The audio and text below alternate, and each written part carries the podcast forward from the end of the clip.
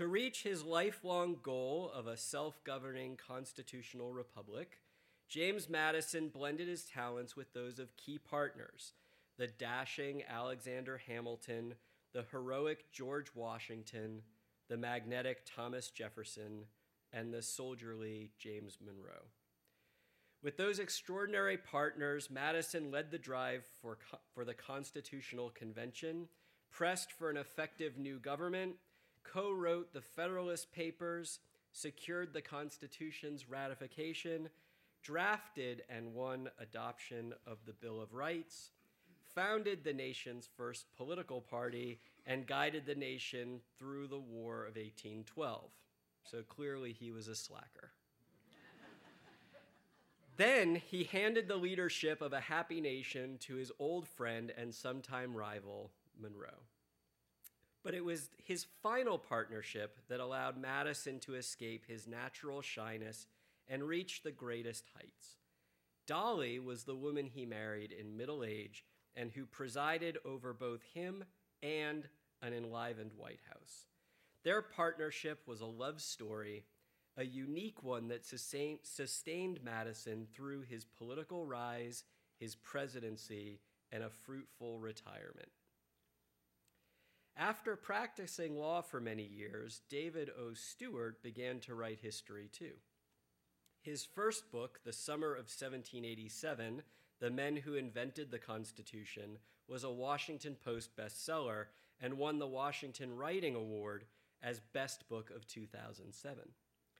Two years later, Impeached, the trial of President Andrew Johnson and the fight for Lincoln's legacy, was called by all means the best account of this troubled episode by Professor David Donald at Harvard.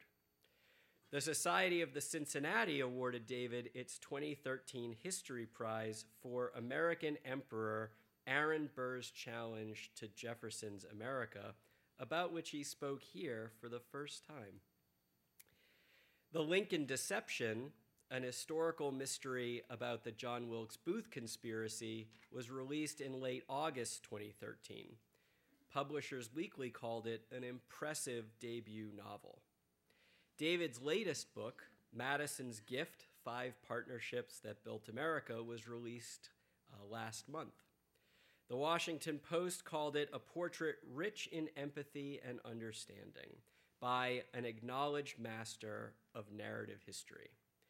David also is president of the Washington Independent Review of Books, an online book review. So please join me in a warm VHS welcome for David Stewart, who will talk to us today about James Madison's gift, The Power of Partnership.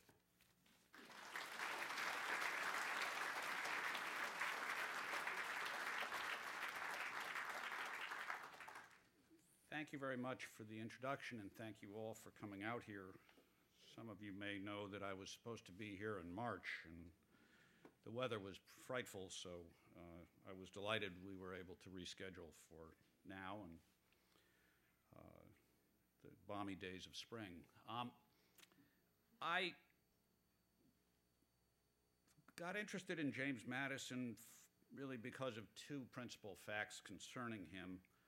Um, one, which you've just heard a little bit about, was that he was so central um, to the nation's founding. Um, and I became persuaded that he was really more central than anybody else except for G- George Washington, who's on another, another level from everyone. Um, and if I give you a quick list of what he was, piv- the events and developments he was pivotal to, um, they would include in the 1780s, when the nation really was at risk of falling apart, he was he led the call for the Constitutional Convention in Philadelphia in 1787. Of course, was a central player in the writing of that Constitution, framing the whole drive for a new Constitution rather than reworking the Articles of Confederation. The fight to, for ratification afterwards, which we often don't appreciate how difficult a fight that was, uh, he led that fight uh, nationwide in Virginia, to be sure, and also in his partnership with Alexander Hamilton writing the Federalist Papers, which were really a propaganda uh, campaign in favor of ratification. Uh, in the new government, he was the leading member of the first Congress, uh, sometimes referred to as George Washington's prime minister at that time. He wrote the legislation that set up the new government. Uh, he wrote the Bill of Rights. That's sort of cool. Um, and he secured their adoption by Congress. Uh, he co founded the first American political party. I think this is the achievement he would take least pride in. Um, but it was then called the Republican Party, and I'll t- talk more about that. And then in the p- pivotal election of 1800, he and Jefferson led the Republicans to a seminal victory. It's often said that in a democracy, the moment you know it may succeed is when you have a peaceful transfer of power between contending parties. And 1800 is when we did that, when the Republicans won from the Federalist candidate John Adams. Uh, he was Secretary of State for eight years, oversaw the acquisition of the Louisiana Purchase, which doubled the size of the nation. He was our first wartime president, leading us into the War of 1812 and through it. And it occurred to me that he may be our only two term president who had a better second term than his first term. and just think back to the presidents in your lifetime. Um, the second term is tough. And uh, when he left office in 1817, the country was prosperous. We were growing tremendously, much migration out west, much immigration in. Uh, and there was a good feeling uh, within the nation. And he was much acclaimed. He'd been a controversial president, uh, as war presidents often are, uh, but uh, he left on a real tidal wave of positive vibrations. So that's the first obvious fact, which is he was involved with everything in the 30 year period of the founding and was important to it. But the second fact was, despite all of these achievements, he's often not noticed. Um, and I found myself telling the editor that he's sort of like the Zelig of the founding. He's in the picture, but nobody's paying any attention to him. Uh, and I wondered why that was. And of course, there's a flip answer. Um, he was short, um, he was skinny, uh, he had a soft voice. And if you can imagine rooms like this one, this is an artist's rendering of the signing of the Constitution in Philadelphia. And you can finally pick out Madison. He's next to the giant Washington. He's holding the goose quill pen, so that's how we can find him. But he sort of disappears with people of such immense stature as Washington. And he was also physically quite large. Uh, or someone tall and charismatic and charming like Thomas Jefferson, or or just noisy people like John Adams and Alexander Hamilton. Madison was easy to miss. He was quiet, he was often off to the side, he didn't like big settings. And I think that experience reverberates through history. That memory of him reverberates.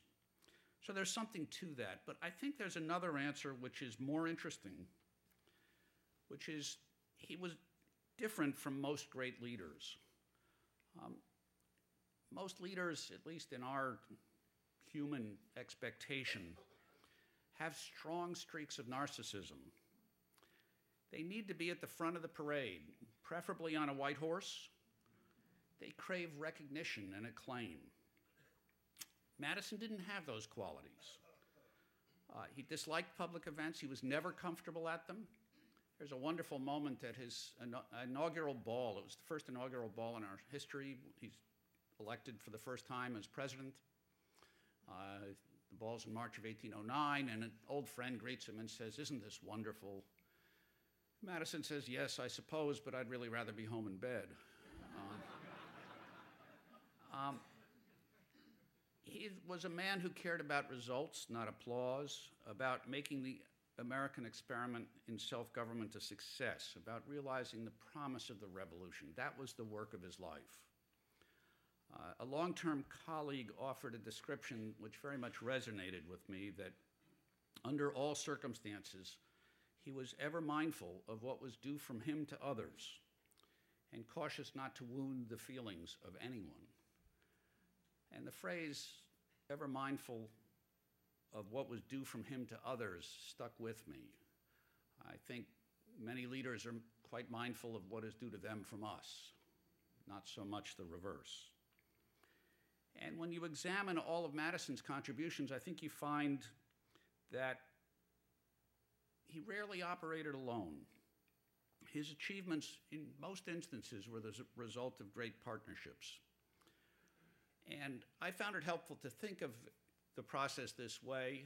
I can't swear that he did. It's unlikely he did, uh, actually, but it's almost as though he took a modern personality test, one of these tests that organizations like to give their people and find out if they're introverted or extroverted or ISBJ or XRZW.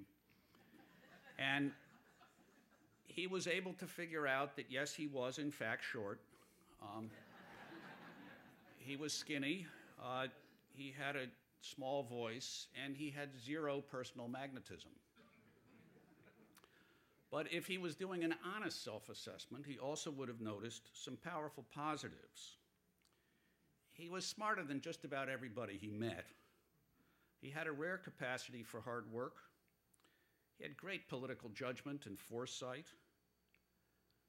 And he had a gift for connecting with people in smaller groups and one on one.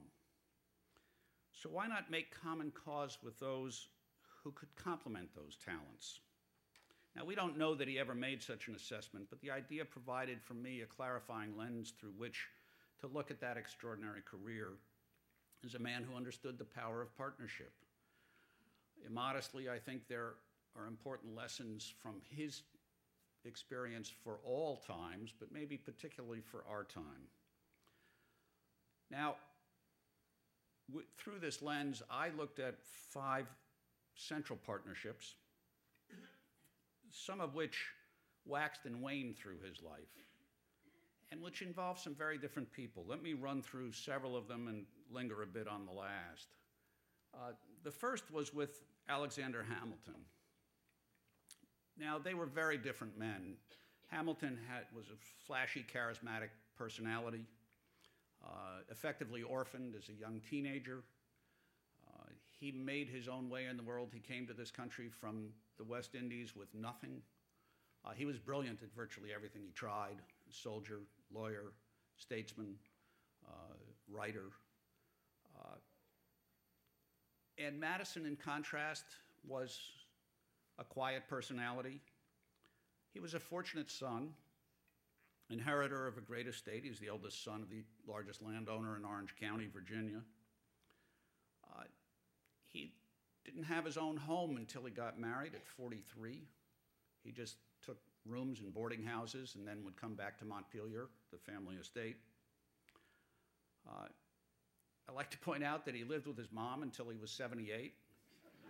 Uh, she, she made it to 97, which was pretty good. Um, and it does help you appreciate that Dolley Madison was a broad minded woman as well. Um, but I think when Hamilton and Madison meet each other, and they're the youngest members of the Confederation Congress, this is the early 1780s, they recognized in each other two central qualities, even though there were so many differences.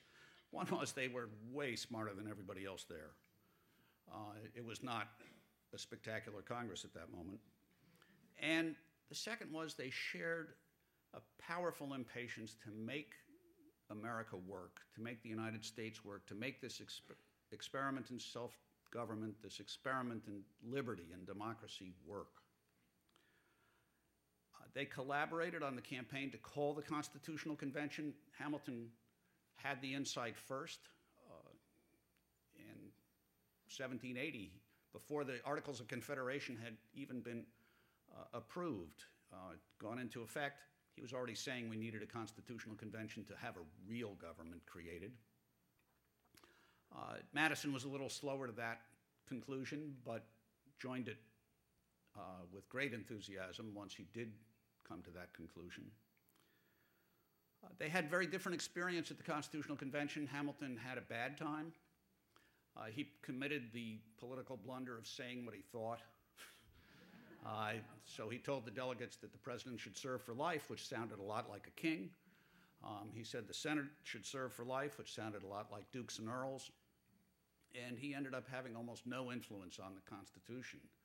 Uh, indeed, uh, on the final day, he said he was going to sign it, even though no man's views differ from this document more than mine.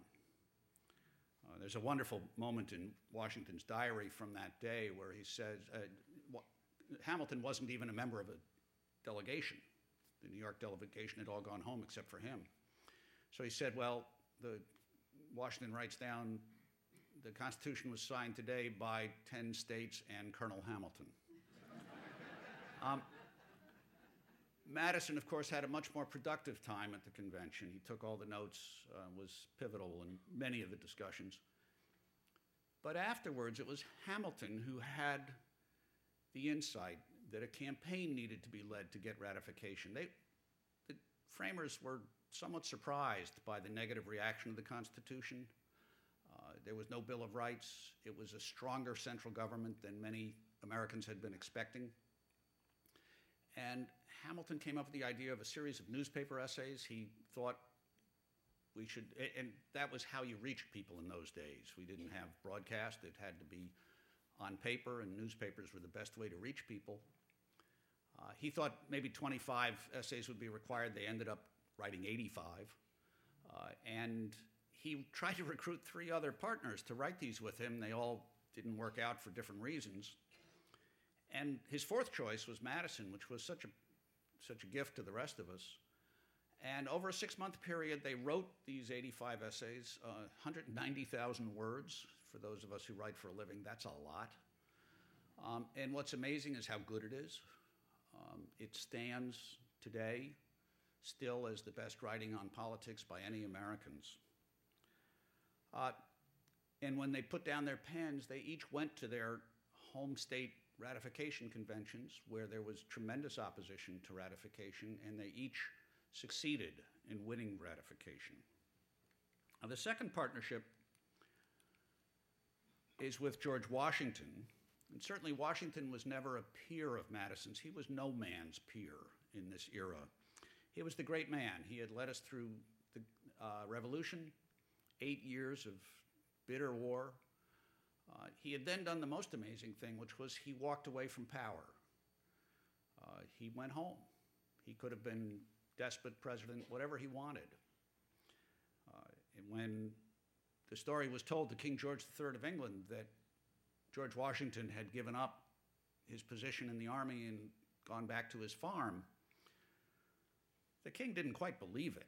But he said, if it's true, he's the greatest man in, in the world. So Washington was the indispensable man to America. He was the one who could make anything happen.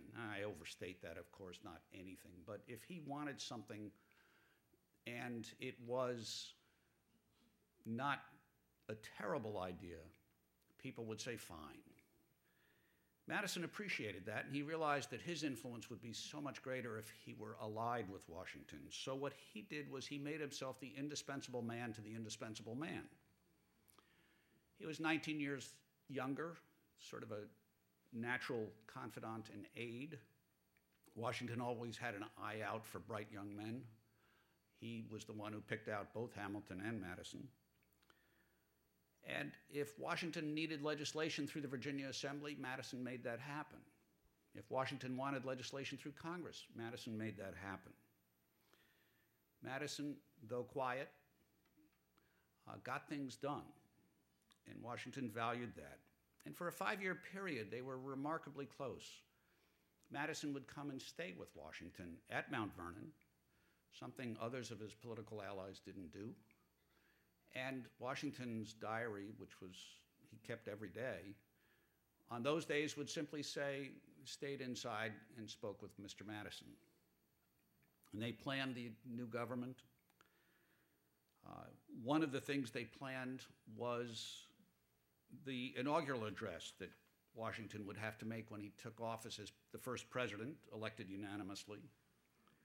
Uh, and it's a hard moment for us to contemplate The entire government was a few hundred people, and that counts the soldiers. You had a few dozen congressmen. You had Washington, uh, maybe a dozen clerks in New York. And Washington thought this was a very important address, so he asked Madison to write it. He wrote a short address. It only asked for one thing, which was a Bill of Rights. The fight over the ratification had persuaded both men that that was needed. Uh, Congress received this inaugural address, was very impressed with its gravity and uh, importance, thought they ought to acknowledge it, say something in response, so they asked Madison to write that. Um, and Washington gets the congressional response. He's not sure what to do. He decides he really ought to respond in some way, so he asks Madison to write that. so the early days of the government are very much James Madison talking to himself. Uh, but Madison did present the Bill of Rights that first summer of Congress. I love how he presented it. He had modest expectations. He said, I hope you will think this not inappropriate and not altogether useless. Um, and of course, it proved out to be neither. Um, the next partnership is the one we probably think of most with Madison, with Thomas Jefferson, and they were truly soulmates. Uh, they came from the same world. Uh, they grew up 30 miles apart. Uh, Jefferson's eight years older. Uh, both the eldest son of ri- the richest man in the county, large slave owners. Both were brilliant, both were bookworms, interested in everything, knew something about most things. Their correspondence is a joy. They write about physics and weather and uh, literature and uh, philosophy and occasionally about politics. They're, they're always tinkering with stuff and have tools. There's a wonderful exchange of letters when Madison is trying to get his advice on a hinge. And Jefferson is very dissatisfied with Madison's description of the hinge. Um, he just keeps saying, I, I, please describe it again. Uh, they agreed on most things. It was a remarkably uh, happy partnership for most of their career, although they were different personalities. Jefferson was much more the visionary. He thought great thoughts, a, a wonderful stylist. Madison was a much more analytical personality. His writing reflects that, sad to say. Uh, he would write a declarative statement and then think of all the things that needed to be qualified and to be sure, and he'd, he'd start adding subordinate clauses, and it be, would become a forest of subordinate clauses. Um, his writing has been sometimes compared to insurance contracts. Um, but Jefferson valued that, uh, and he had a practice uh, of when he'd have some great idea of running it by Madison. Madison sometimes would say that's a terrific idea, and sometimes he'd say that's a great idea, but you know there's A and B and C and D and E and F, and the idea would drop. Uh, they both became disenchanted with the new government in the Washington administration, particularly the financial program. Uh, Jefferson was Secretary of State. Hamilton, as Secretary of the Treasury, was taking a number of steps to centralize the financial life of the nation. The assumption of the debts from the Revolution from the states, have the federal government take them over, to have the Bank of the United States established. Uh, Jefferson and Madison viewed this with alarm. Uh, they thought that central government was going to be stronger and more powerful than they'd ever expected in order to go into opposition, this is the moment when they realized, although they had spent their public lives until then fulminating against faction and political parties as small minded ways to spend your time, they needed to form a political party. Because in a democracy or a republic, It's public opinion that's sovereign. And you have to be able to influence public opinion if you want to change policy. And it turns out a political party is a great way to do that. You gather like minded people. They started within Congress. Madison became the leader of an opposition bloc within the Congress. Then they reached out to people in the individual states, political activists. They became allied with different newspaper editors who would support them with their uh, writings.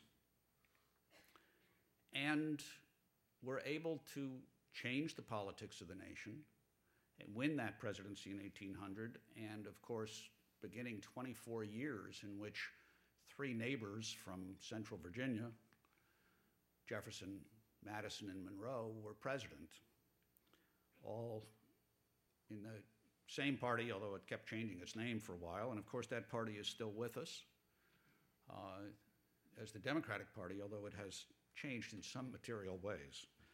Um, the fourth partnership was with James Monroe, and this was a, this was new territory for me. I had not studied Monroe much. Uh, the relationship between Madison and Monroe was not as intellectual. Monroe was not the same sort of intellect as Jefferson and Madison. Uh, I was actually disappointed to read a number of contemporary observations about Monroe that suggested he wasn't really very smart, um, which I don't think is true. Uh, I think he was, in fact, quite a subtle and intelligent politician. Uh, but he was not someone who thought in great intellectual structures the way Jefferson and Madison did. He had a military background. He had served as a very young man in the Continental Army uh, and always had a military outlook.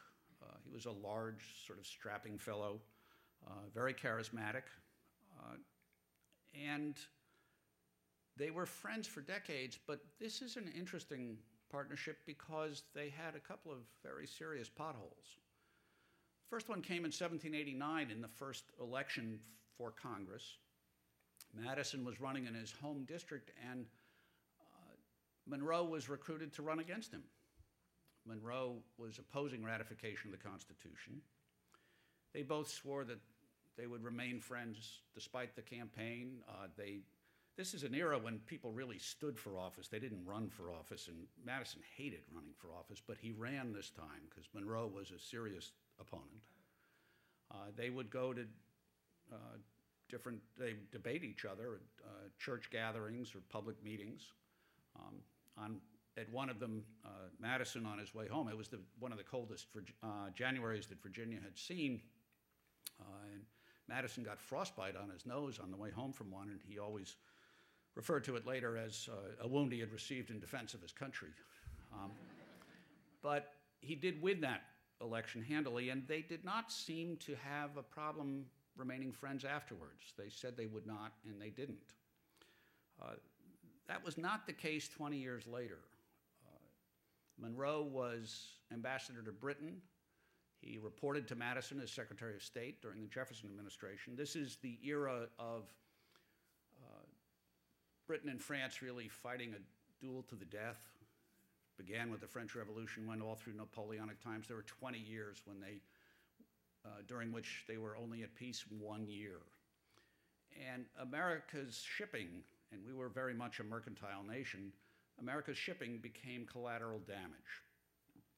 It was a great opportunity for our merchants if they could do business over in Europe or in the West Indies they could make a lot of money because the British and the French were shooting each other. But now and again, frankly, more frequently than we wanted, uh, the British and French would decide to shoot us, uh, would seize our ships, uh, seize our cargoes, sometimes seize our sailors. Uh, this happened for many years. And Britain, of course, as the great maritime nation with the Royal Navy dominating the Atlantic, was the greatest threat. And Monroe was asked to negotiate a trade treaty with them to try to lower the temperature. He uh, got a very bad treaty. It's not his fault. Uh, Britain was, as I said, engaged in this death struggle with France and had no interest in being kind to us. Uh, and he sent it back to uh, Madison. And Madison and Jefferson hated it. The first day they read it, they just put it in a bottom drawer and never let it out again. And Monroe was mortified. He had spent three years on this, and he was a prickly fellow, uh, very sensitive to slights. And he just thought he had been insulted beyond measure. Uh, when he finally was able to come back to this country, uh, he actually, in the election of 1808, allowed his name to be entered as a candidate against Madison for the presidency. Uh, and although they were the only presidents to run each other, against each other in a campaign for lower office, that was the 1789 election. Uh, in 1808, it really was fueled by ill feeling. Now, Monroe was not a serious candidate. Madison won easily, but they did not speak for two years. They did not exchange correspondence for two years. After two years in office, Madison had a couple of problems. He was saddled with a very bad Secretary of State. He actually had to write all the diplomatic correspondence for the Secretary of State. His fellow named Robert Smith from my home state of Maryland. I take sort of embarrassing. Um, and Smith was also disloyal. He would blab about uh, cabinet secrets out in the world. So Madison, although generally tolerant of incompetent cabinet ministers, he had more than you would want any president to have. Uh, finally, did fire Smith. He needed somebody strong because he had decided that the country could no longer absorb the insults, the depredations of Britain and France, and we needed to go to war. And he also understood that he was not a particularly military figure, and he needed a strong cabinet. He needed a strong person as Secretary of State. And so they made up their differences. Monroe was getting a little itchy in an early retirement and eager to get back to power finally. And they picked up right, right again. Monroe was a great contributor to the Madison's presidency. He served as Secretary of State and Secretary of War, and for two periods simultaneously served as both Secretary of State and Secretary of War. I'm pretty sure he's the only person ever to do, that. Uh, and helped his friend through that very difficult time with the war. Now, the final partnership is with Dolley. They were married for 42 years, uh, and indeed, it might reasonably be argued that he would never have been president, and certainly not as successful a president without her. She was the star. She brought charisma, warmth, and unfailing charm to a public personality that was a little short on all of those. Um, she was originally Dolley Payne, and like James, she grew up on southern plantations. Uh, this is the first image we have of her, uh, and you'll notice she's wearing a Quaker bonnet. Because she was her family was Quaker,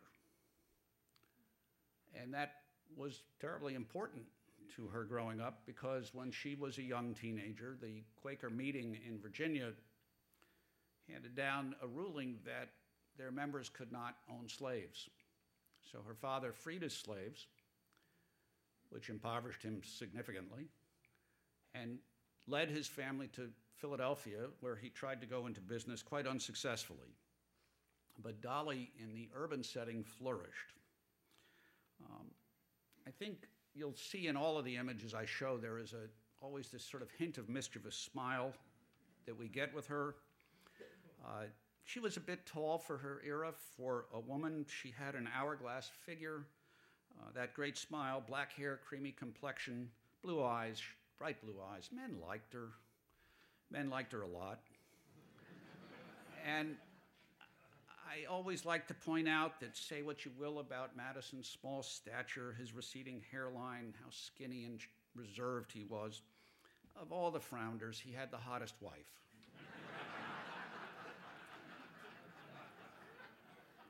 Hold on to that.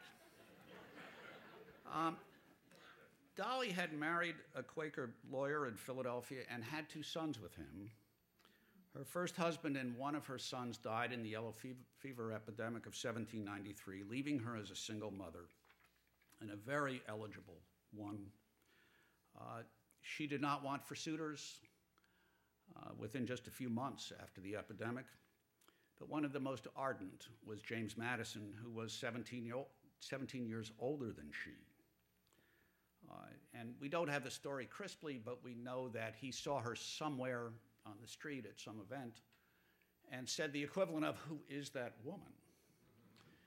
And learned that who she was and that her mother ran a boarding house in Philadelphia that some congressman stayed at, including his old college friend, Aaron Burr. So he arranged for Burr to introduce him to Dolley. And she writes a letter the day that they're going to meet, and she says, Senator Burr is bringing over for me to meet the great little Madison. and I love the phrase because, uh, yeah, he was little, but he was also great. Uh, he was a national political figure. He was rich. He was smart. He was kind. Uh, you could do a lot worse than James Madison. And I think Dolley understood that right away, understood that before she met him. Um, it was a great pleasure for me to examine their marriage, their relationship. Uh, I learned a great deal about him that was a different James Madison. You know, we always think of him as this creature of intellect. Uh, one of his contemporaries said, I've never seen so much mind and so little matter. Um, but there was certainly an, a playful side. Um, he was very flirtatious. His letters to Dolley, and there aren't too many, uh, they were not separated much at all. But they're warm and loving, uh, long after the first rush of infatuation. And the accounts of his flirtatiousness are surprising, at least were for me. Uh, one focuses on a period when he's president and Dolley's widowed sister Lucy comes to stay with him. She stayed for a couple of years um, with her children um, until she married a Supreme Court justice. Dolley was always good at hooking up ladies with eligible men. And uh, apparently, what Madison liked to do with Lucy, who he, he enjoyed her company tremendously, she had all of Dolley's high spirits, apparently um, was to kiss Dolley in front of Lucy and turn to her and say, Does that make your mouth water?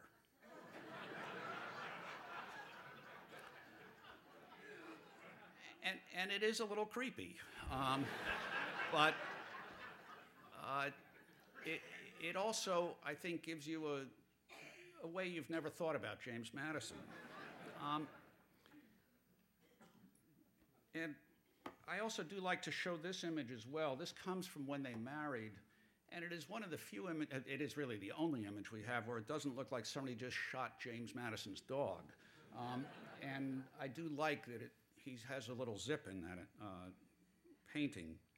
Um, although the Madisons never had children of their own, which I think has caused a sense of them as this sort of semi sad, childless couple, uh, the reality was very different. Their house usually reverberated with the sound of children. Dolley, of course, had her son from her first marriage, but they had dozens of nieces and nephews. I lost count after 50. Uh, they would come and stay for weekends, weeks, months. Uh, again, young, uh, well, uh, girl children, when they reached a marriageable age, would always come to stay at the White House or with them in Washington because Dolley would look after them and find them the proper Army or Navy officer. Uh, and the Madisons were a lot of fun. Uh, in small groups, James was quick with a quip and a humorous anecdote. Dolley, in large and small groups, it didn't matter, was always vivacious and engaging. A niece called her a foe to dullness. Uh, and there's a, a, lovely account of uh, when they were in retirement and here, of course, is the image of Montpelier. I hope you all get a chance to go there if you haven't been. And there's a front porch, obviously, there, and uh, they would run races on the front porch. I know you're thinking that's not that big a distance. Uh, they were retired. I mean, let's cut them a little slack here.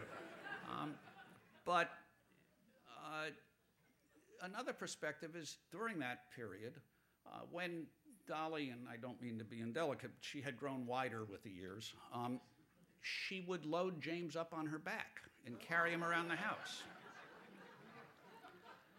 But their, their fun had a purpose. Uh, beginning with his eight years as Secretary of State, and this is a, a wonderful image of Dolley during that era, uh, and eight as president, uh, she set a bright social tone for the world of the new republic. She was gay and gracious. She always would seek out the most awkward person in the room, put him or her at their ease. Uh, she once was at a big social event carrying a volume of Cervantes' Don Quixote. Somebody said, Why are you carrying Don Quixote? And she said, Well, if the conversation flags, it's something I can talk about. she thought about these things.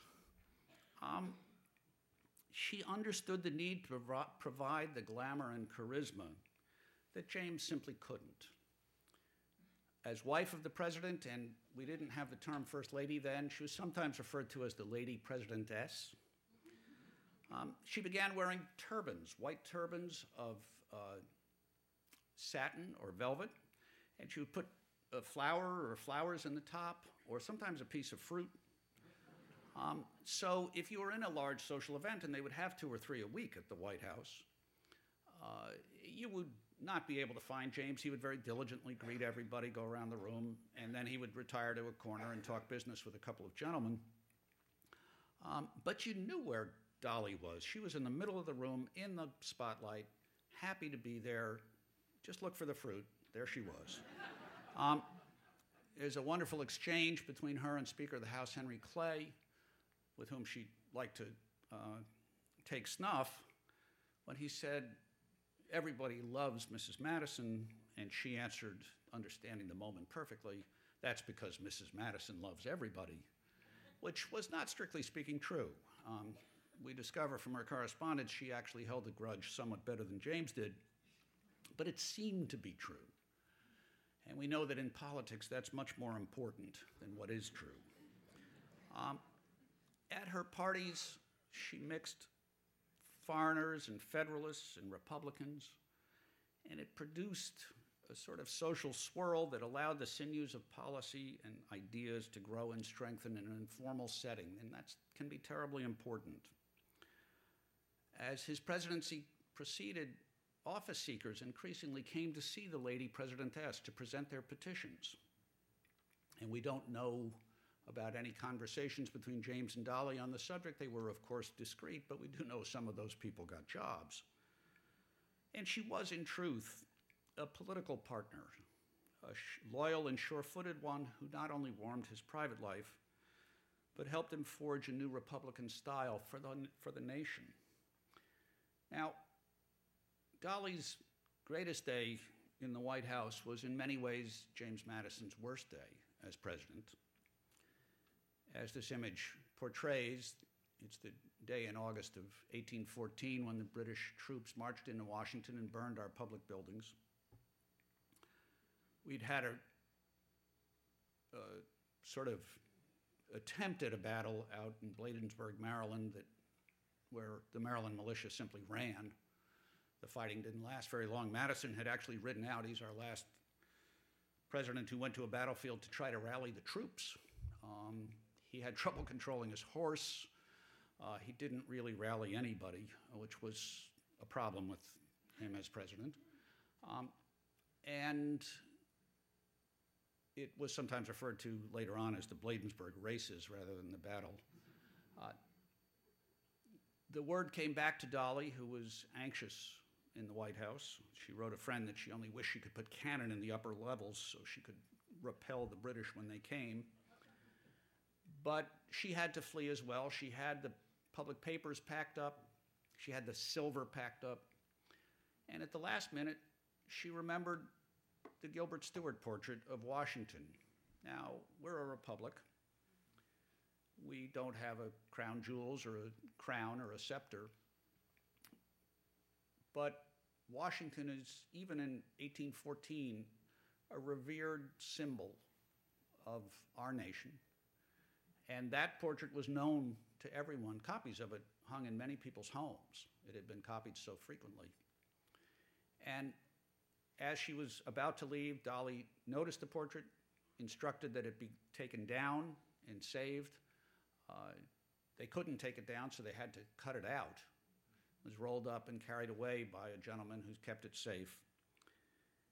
And for a day when many Americans thought Madison had acted the coward and he was denounced for this episode. I think, in fact, it's been such a black mark, it probably keeps him off the five best presidents list.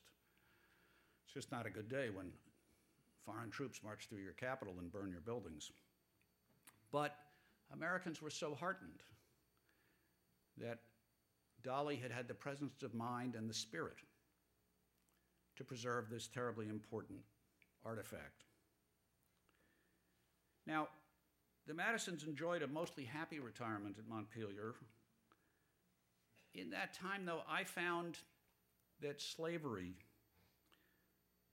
began to cast an even larger shadow in his life.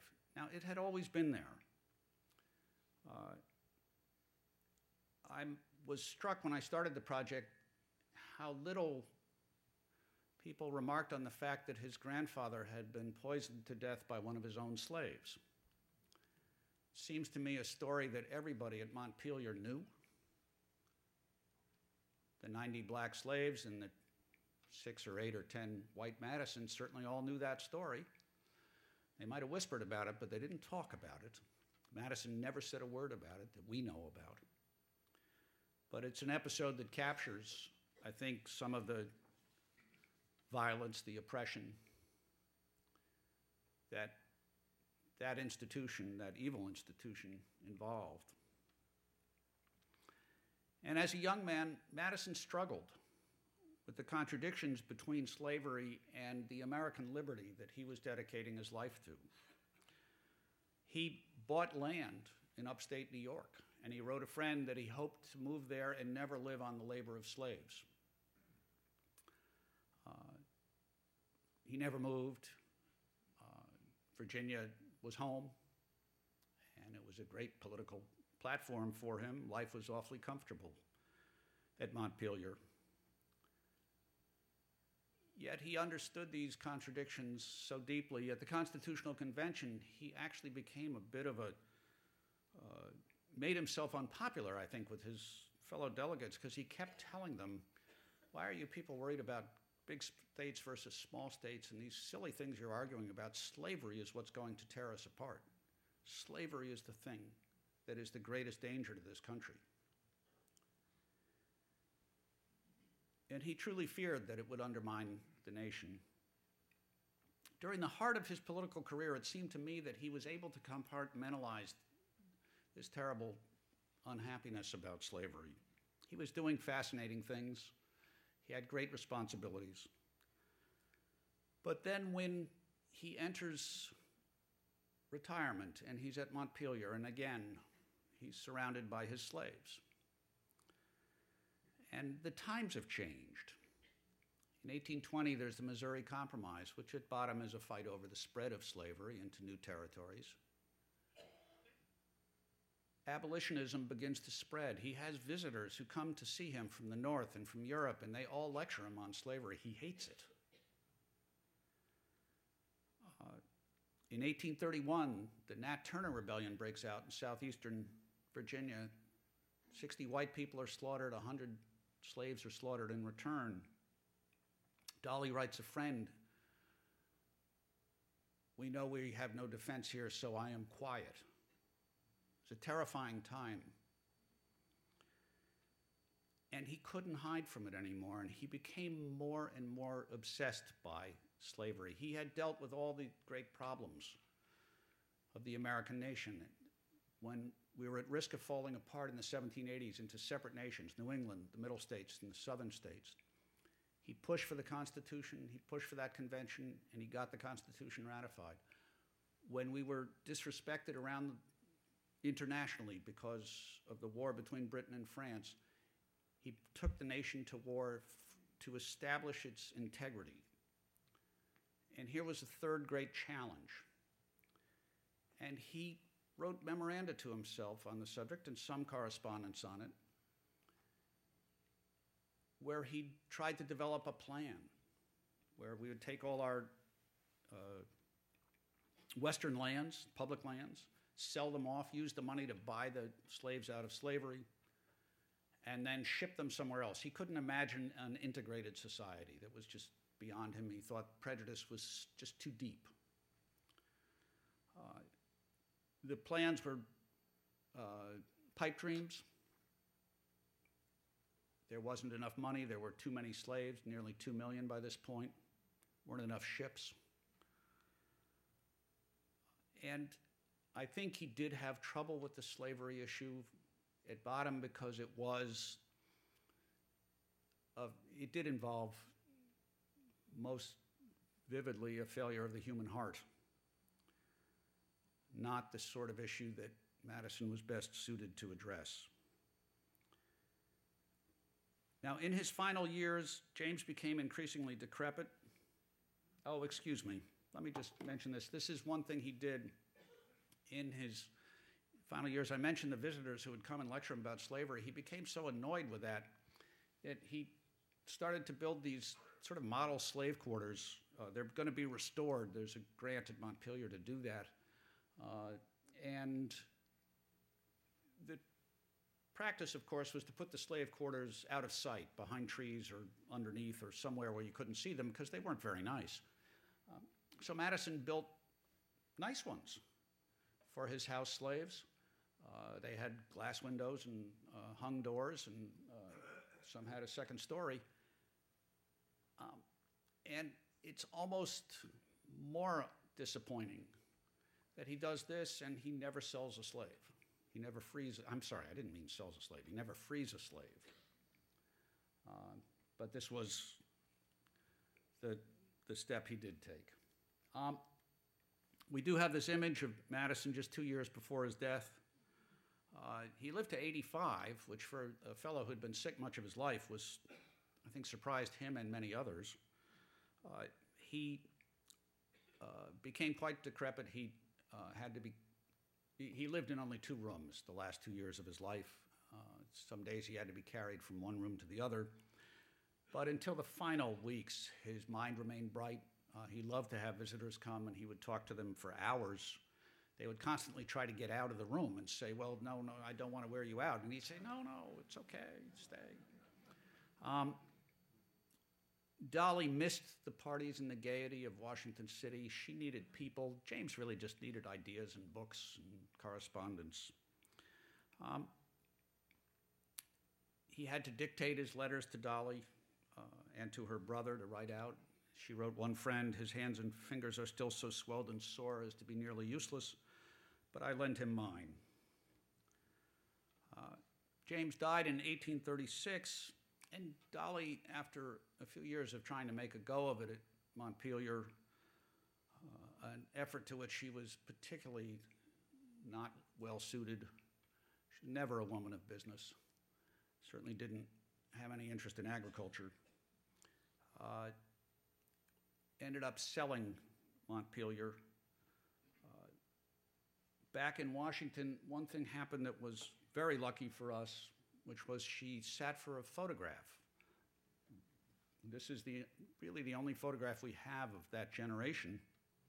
And I think you can see, again, that sort of hint of a smile coming on, but also uh, some of her strength of character as well. Uh, she lived to 1849 and ultimately died in a sort of genteel poverty. Now, having held forth about Madison's productive partnerships, I'd like to close by talking for a minute about Madison himself, because he was able to form these partnerships because of who he was, because of his genuineness, his integrity, his modesty, and his open heartedness. That's what people, that's what his partners reacted to.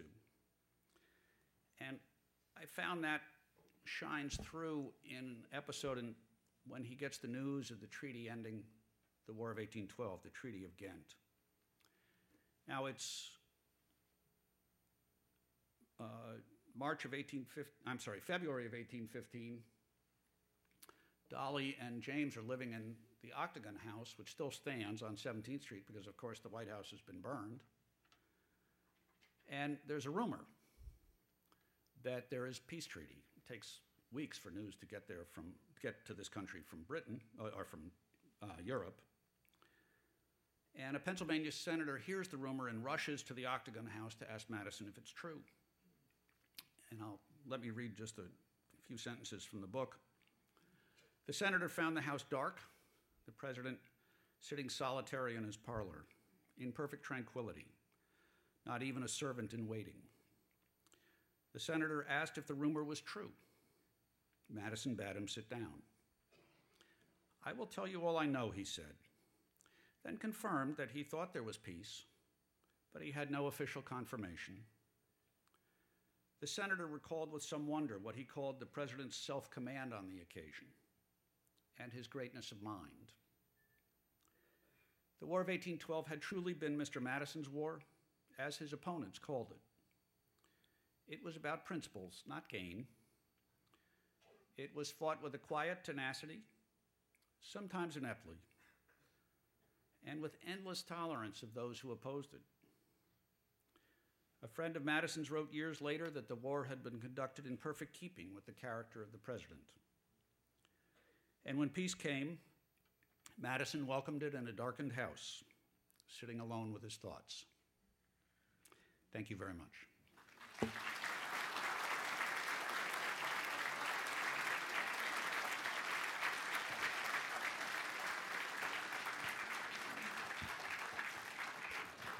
You could possibly have questions after that, um, I would be happy to take some. I think there are people with microphones. Yes. Uh, Madison seemed to embody servant leadership. Uh, he kept copious notes and correspondence and, and all of that. What happened to those documents when, uh, when he passed away?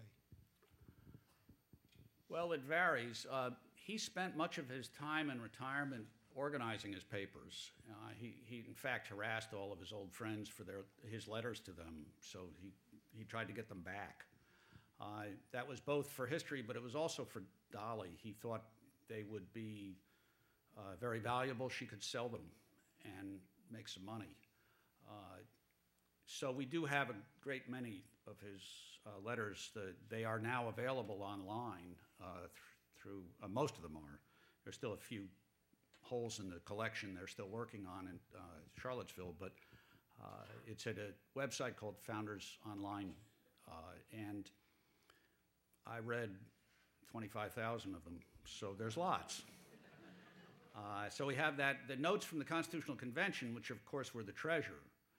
Uh, Dolley was able to sell those for significant money. She got $30,000 for them uh, from Congress, but the other papers she really didn't get anything for. Uh, those were set not to be released by his rule until the last delegate died. Uh, he was the last delegate to die. So uh, that worked out.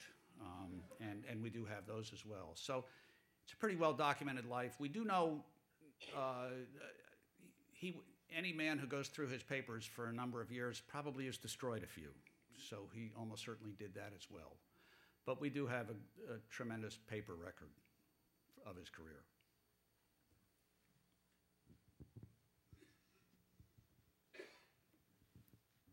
You mentioned his struggles with uh, slavery, for example, and his own struggles with that, friends and so forth. But you also mentioned that Dolley was a Quaker, right, in her family history. So one would have thought, or was there anything in there that in fact she influenced it too as well of being uh, against slavery?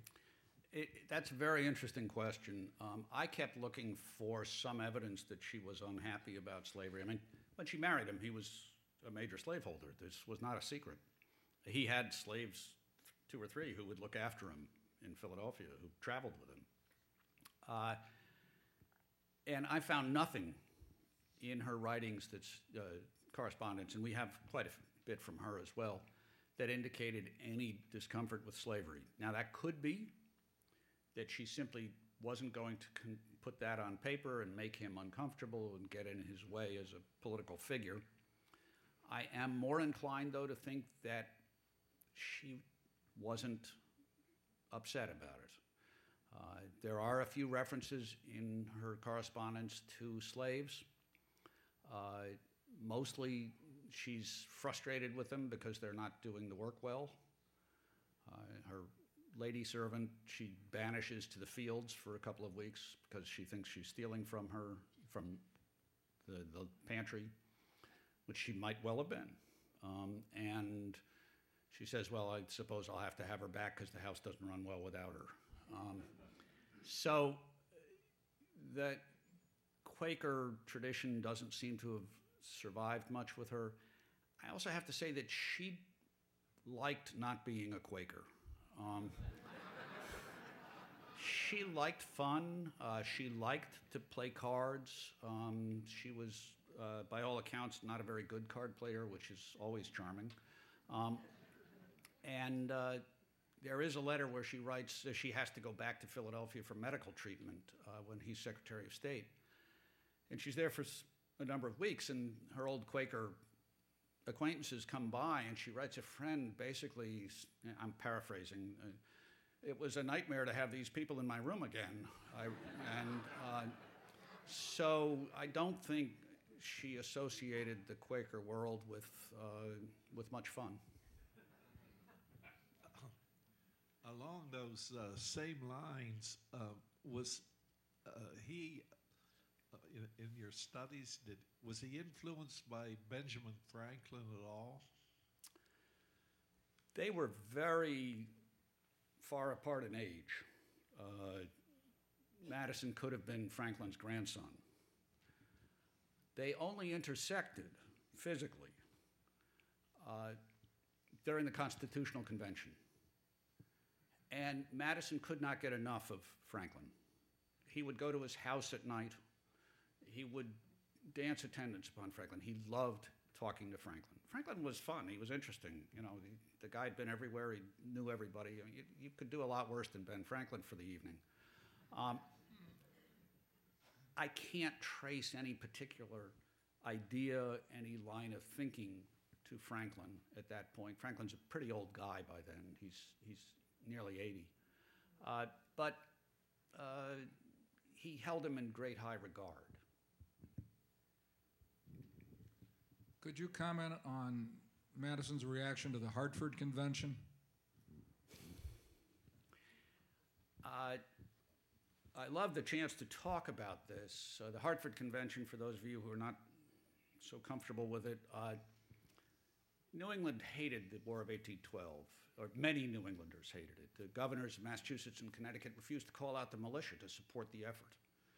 Uh, a lot of New Englanders refused to pay taxes to support the war effort. They did trade with Britain. They couldn't imagine why we would be fighting with Britain. It was just suicidal as far as they could figure it out. Um, and the war was not a glorious march to victory. We had lots of setbacks, and there is a episode uh, in late 1814 or early January 1815 when delegates from three New England states gather in Hartford. There's great fear that they're going to approve secession. Uh, and Madison really shows his colors through this whole period with all of this opposition to his policies and his war. He takes no effort, no step against them. Uh, he doesn't prosecute any of the people who speak out against the war effort. He doesn't uh, lean on any of the uh, either, any of the governors. Doesn't punish them in any way politically. Uh, he doesn't prosecute editors who, who write bitter denunciations of him.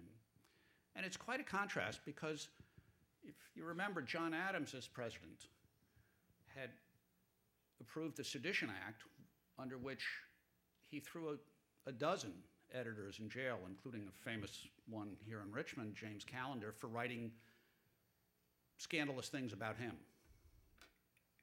And Thomas Jefferson, who denounced the Sedition Act.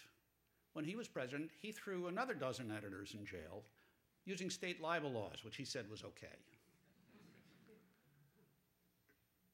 And neither of those men had wars. So here's Madison at war with, frankly, seditious attitudes being proclaimed from the mountaintops through New England and other parts of the country as well, but particularly New England. And he never lifts a finger against them. It was the most remarkable display of his commitment to free speech and to liberty. And with the convention, he did take one step. He sent some troops to Hartford, just in case. And the officer who was in charge of the troops arranged to parade the troops through central Hartford every day. Uh, whether those were instructions for Madison or not, we don't know. But the convention came back with some exhortations to peace, some exhortations to amending the Constitution, but nothing more damaging than that. Uh, they, the New Englanders were not ready to tear up the Constitution and to end the Union. Uh, and uh, Madison's wisdom in that episode, I think, is pretty impressive. Maybe the last question, if there is one. Or maybe that was the last question.